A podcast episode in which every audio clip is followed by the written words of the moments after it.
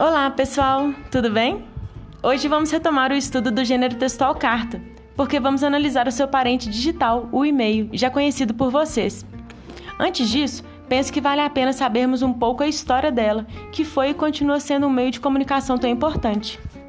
A carta é uma das mais usadas e antigas formas de comunicação entre as pessoas.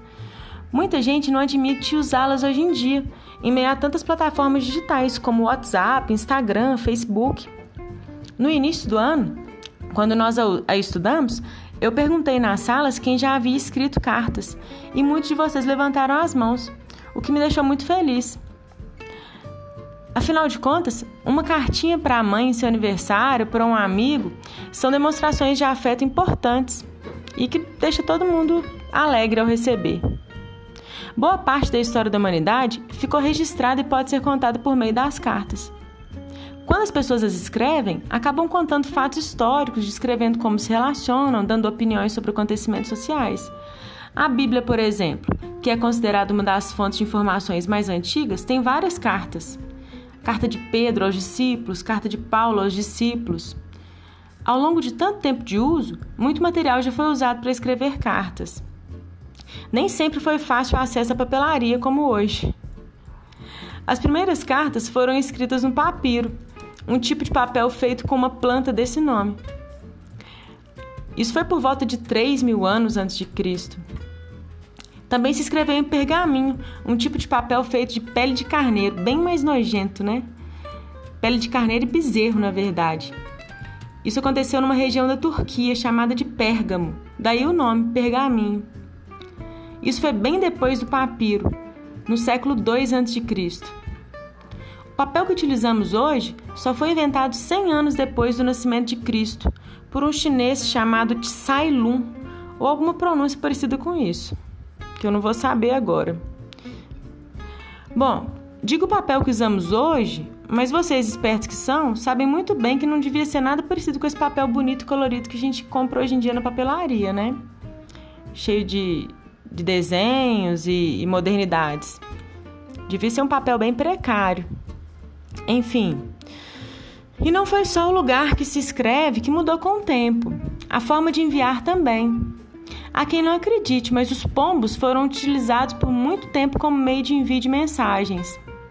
Dá para acreditar que esse bicho nojento, tadinho, que a gente vê hoje em dia na, nas ruas, nas praças, é, foi usado e ainda é, na verdade, para entregar cartas? Não é lenda, não. As pessoas observaram que eles eram capazes de voar por uma, por uma distância de cerca de 160 quilômetros e retornar para o local onde foram criados. Daí perceberam que poderiam usá-los para levar cartas e até pequenos objetos. E aí não deu outra, né?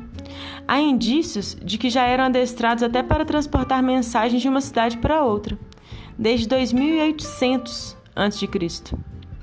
Nos Jogos da Grécia, nos Jogos Olímpicos mesmo, em 700 a.C., os pombos eram responsáveis por levar às cidades gregas mensagens noticiando os vencedores da competição. Pensa só, turma, milhares de anos depois, na Primeira Guerra Mundial, em uma situação muito mais triste do que nos Jogos Olímpicos da Grécia, não é? Esses mesmos animais, os pombos correios, pouparam a vida de muitos soldados, porque eles levavam mensagens pelos campos de guerra. Se não fossem esses animais, os soldados seriam obrigados a se arriscar a topar com os inimigos na tentativa de transportar as cartas. Bom, na Argentina, nossa vizinha aqui, esse tipo de comunicação postal foi utilizado até 1950, o que é pouco tempo, pensando em história da humanidade, não é? Encaminhando correspondência por todo o país.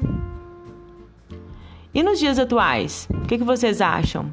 Ainda existem pombos correios? Pombos correio, não é? Até com o avanço da tecnologia, eles ainda existem. É claro que num uso bem menor, não é? Na verdade, hoje em dia, o que existe é uma, um tipo de competição chamada columbofilia. E quem duvidar, joga no Google aí, porque eu não posso me estender mais muito tempo nesse assunto. Além disso, é, nós também temos na literatura, não é? De Harry Potter. Mas aí não são pombos, são corujas, não é? Que transportam cartas. não só na literatura de Harry Potter, mas também na vida de várias bruxas, como a professora de vocês.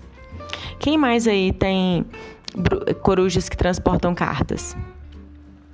Bom, no Brasil, a história da carta teve um início no mínimo famoso, nos livros de história ao menos. Todos vocês já devem ter ouvido falar na carta de Pero Vaz Caminha, que não foi enviada pelos correios, naturalmente. Ela foi contada, ela é considerada, na verdade, o primeiro documento oficial escrito em terras brasileiras. Pensem só, uma carta. Olha o tanto que a carta é importante. Foi manuscrita com pena e tinta sobre papel. Um papel precário, né, gente? Mas um papel bem melhor do que aquele que o Tsailum produziu lá atrás. Caminha assinou a carta na data de 1 de maio de 1500. E registros revelam que ela demorou mais de 40 dias para chegar às mãos do destinatário.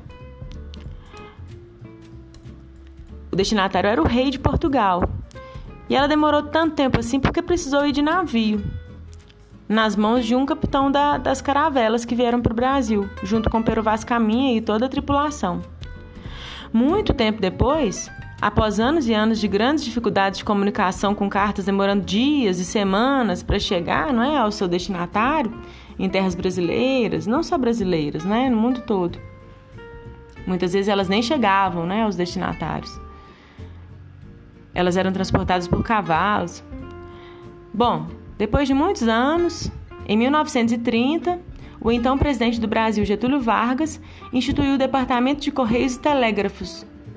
A empresa que hoje conhecemos e que entrega cartas, contas, produtos comprados pela internet e até as cartinhas que escrevemos para o Papai Noel, ela foi criada nesse modelo em 1969. Ela tem o nome dela completo é Empresa Brasileira de Correios e Telégrafos. Hoje, nesse formato, elas entre... os correios né, entregam as correspondências em tempo recorde, não é? Mas hoje em dia eles contam com carros, caminhões e aviões para levar mensagens e encomendas. Bom, esse é, esse é um pouco da história das cartas e de, das cartas pessoais. Além das cartas pessoais, nós temos vários outros tipos de carta, não é? As cartas oficiais, como as cartas de intimação e as cartas dos contratos trabalhistas e por aí vai. Espero que vocês tenham gostado. Saudade de vocês. Até mais.